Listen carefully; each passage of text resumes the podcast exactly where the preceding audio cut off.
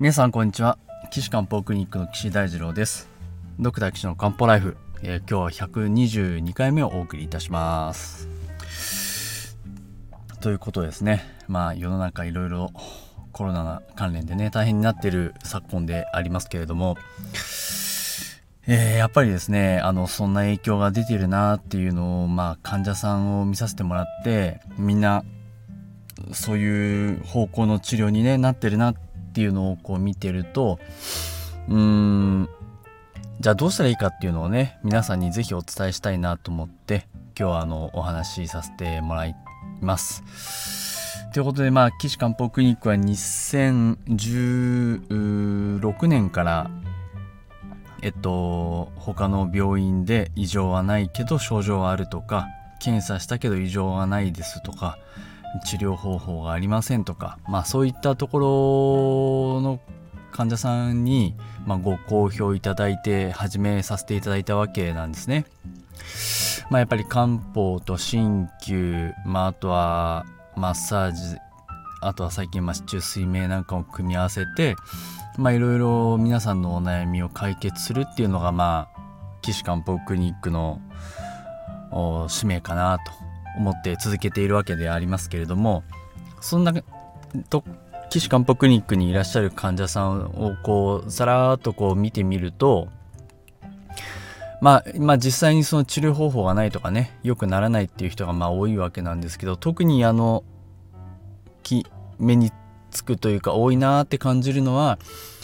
うんとあのー、いわゆるまあ、えー、心療内科的な、うん、患者さん、まあ、精神科的な患者さんが多いなっていうのを特に感じます。で最近まあこの世の中的にいろいろこう心配事が多かったりなと不安が多かったり、まあ、そういう世の中でですねもろにその影響を受けている方がまあやっぱたくさんいて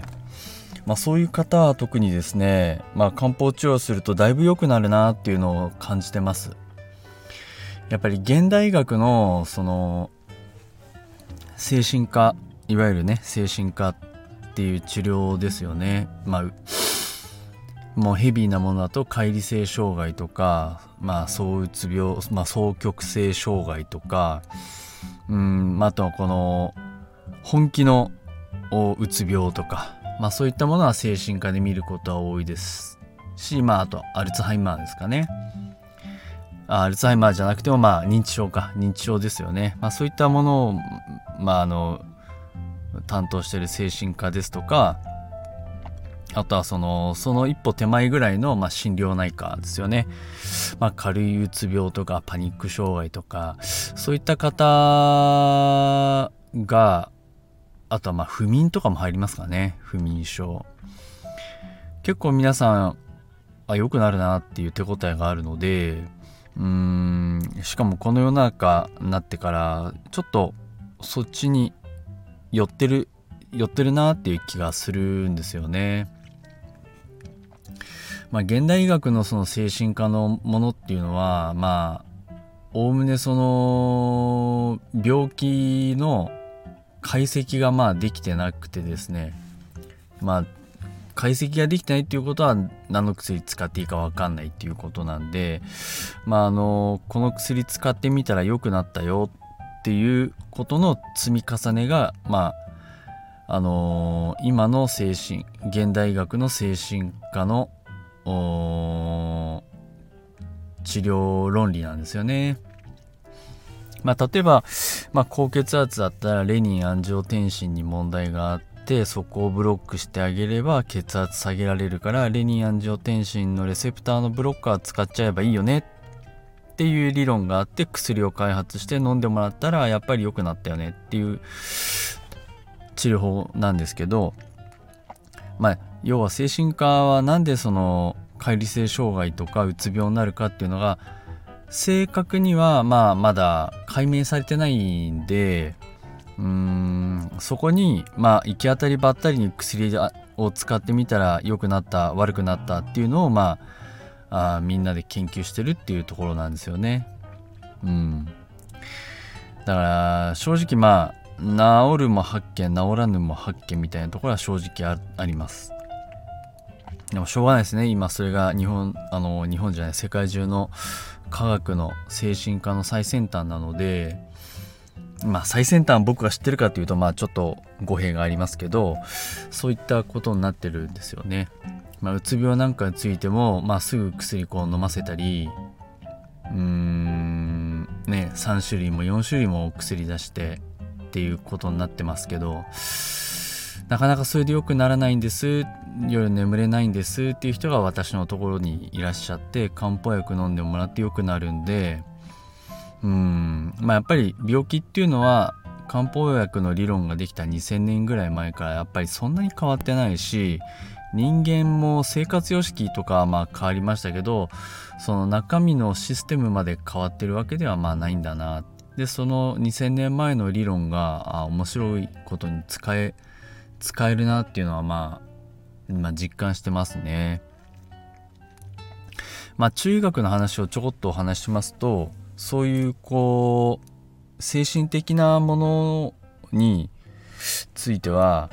まあえっと五臓六腑で考えた場合にはえっと心臓と肝臓がうんとっても重要なんですよね。心臓と肝臓がそのえっと特に心臓は精神とか神経とか魂。うん。まあ、そういったものの活動の場であるしそこはあの心臓が心心臓のは心って書きますけどそこは神をね心を宿してるっていうふうに考えているので全ての決定権とかうーん状態を規定するのは心臓だったりします。はい、でその心臓がエネルギーとして使ってるのはまあ気と血で血がとっても大事なんですよね。うんまあ、当然あの心臓は血の流れもコントロールしてますから血血液ととっても密接な関係にありますし血を司るっていうぐらいですからね。うん、で日中は心臓にこう魂が入ってきて意識が出たりとかあ感覚あの五感をねこう感じたりとか、まあ、そういったのがまあ全部出てきてじゃあ夜はどうするかっていうと肝臓に魂があも戻戻るというか行ってそこで肝臓にたっぷり蓄えられている血液で栄養をもらってでその精神が回復してね。で昼な日が昇って夜の意識が目が覚めたらそしたらその瞬間に魂は心臓に入ってこう活動を開始するっていうね。まあそういうシステムになってるんですよね。だから肝臓に血液が溜まってるかどうかってはとっても大事なんです。でもう一個はまあ腎臓もとっても大事なんですけど、まあ、腎臓に溜まってる性ですよね。えっと米辺に青いって書く勢力のせいですね。うん。まあどうしても勢力っていうと生殖器系の方に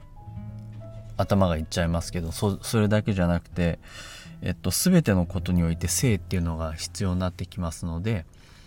心臓の活動もそうだしうん成長するとかっていうことも性ですし、うん、肉体労働とかも性が必要ですからね。まあ、その腎臓がしっかりしてて性が蓄えてられないと精神神経がまあ活発にできないと。そういうことなんです。それが一つ。でしかもその木の流れがね血の流れも含みますけどまあしっかり流れてないといい活動ができなくてそれが滞っちゃうとうーんこうワシャワシャって神経がなっちゃうんですよね。まあ今風に言うとそのまあパニックとかあの焦燥感とかあのまあえっ、とまあ認知症の一部のこの実の症状のものとかも含みますけども、まあ、そういった滞りっていうのがあの精神症状をね引き起こします。うん。まあ特にそれに伴ってあの熱を持つようなホテルとか動悸がするとか目が赤くなるとか頭痛とか耳鳴りとかめまいとか、まあ、そういったことも起こってきたりするので、まあ、そういったことはいろいろその問診でお話を聞きながらあどういう風になってるかなっていうのは判断したりするわけではあるんですけれどもなので最近そういった方が多いのでその気の巡りをね良くする薬っていうのは岸漢方クリニックでもめちゃくちゃたくさん使うんですよ。であとプラス芯の血芯の血を補うような薬ですよね。うん。めちゃくちゃいっぱい使うんでもうそればっかり、まあ、結構取り揃えてるなって。もうラインナップそれだけにしようかなって思うぐらいお薬それ使いますしやっぱりその針治療の場合でもその木を流すとかそれに付随するようなあのーツボを使ったり、まあ、マッサージで木の流れを良くしたりそういったことをするのは多いなというふうに感じてます。うん、なのでまあそれ以外のねだから治療以外でそれができればいいんですけどどうやってやるかっていうのはじゃあまたそこの辺次回ねお話できたらいいなと思います。この前もうちょうどそのパニックが出ちゃうよっていう人があお一人いらっしゃってであのその方はもう本当眠れないねっていうことですよねで寝れない原因が結構あってあの隣で旦那さんのいびきがとか旦那さんの寝返りがとかそういうことが大変だったらしいんですよね。まあそれはまあしょうがないなと思いつつもまあなんかのタイミングであの今お一人で寝てる寝ることになったみたいですけどやっぱりあの先生あの眠れる一人で寝てるので眠れるようにすごく眠れるようになりましたと。すごく眠れるようになったらその体のかゆいのがなくなっちゃいました。出ません。じんましん出ないんですっておっしゃるんですよね。だから今薬飲んでないんです。ってまあ、薬飲んでくれないとね僕としても商売上がったりなんですけど。でもまあこればっかりはね患者さんに本当に良かったなと思って。あの本当にねあの長年慢性じんましんということでお悩みだったところが、まあ、僕の漢方薬の運勢に飲んでもらったらまああの昔ののが100だとするとまあ僕の見た感じまあひいき目に見て 2, 2か3ぐらいになったんですよ。でそれがまたよく眠れるようになったらぱったりなくなっちゃって今度は薬が体に合わない胃が痛くなっちゃうみたいなことになったんですよね。まあ確かに睡眠で体が回復して余計な薬飲んだら体に合わないっていうのはまあまさにその通りだろうな。あ、でもよかったですね。じゃあ薬飲まないでね、ちょっと様子見ましょうなんて話をね、させてもらったわけですけれども。いやー、気の流れをね良くするのはとっても重要なんでじゃあ次回あのー、どうしたら気の流れが良くなるかとかねその不安症とかパニックとかそういったところをこう改善できるのかっていう話をさせていただきたいなと思います。えー、ドクター騎士の漢方ライフでは皆さんの体のお悩み相談などをお受けしております。えーご相談は岸漢方クリニックのホームページのお問い合わせ欄からいただければと思います。ホームページの URL は高崎漢方人道 .com です。takasaki-kanpo. 人道 jimdo.com です。皆さんのお体のね、お悩み、あの西洋医学的に、中医学的にアプローチしてごあの解決の提案をさせていただきたいなと思いますのでどしどしお送りください。それではまた皆さん次回お会いしましょう。さようなら。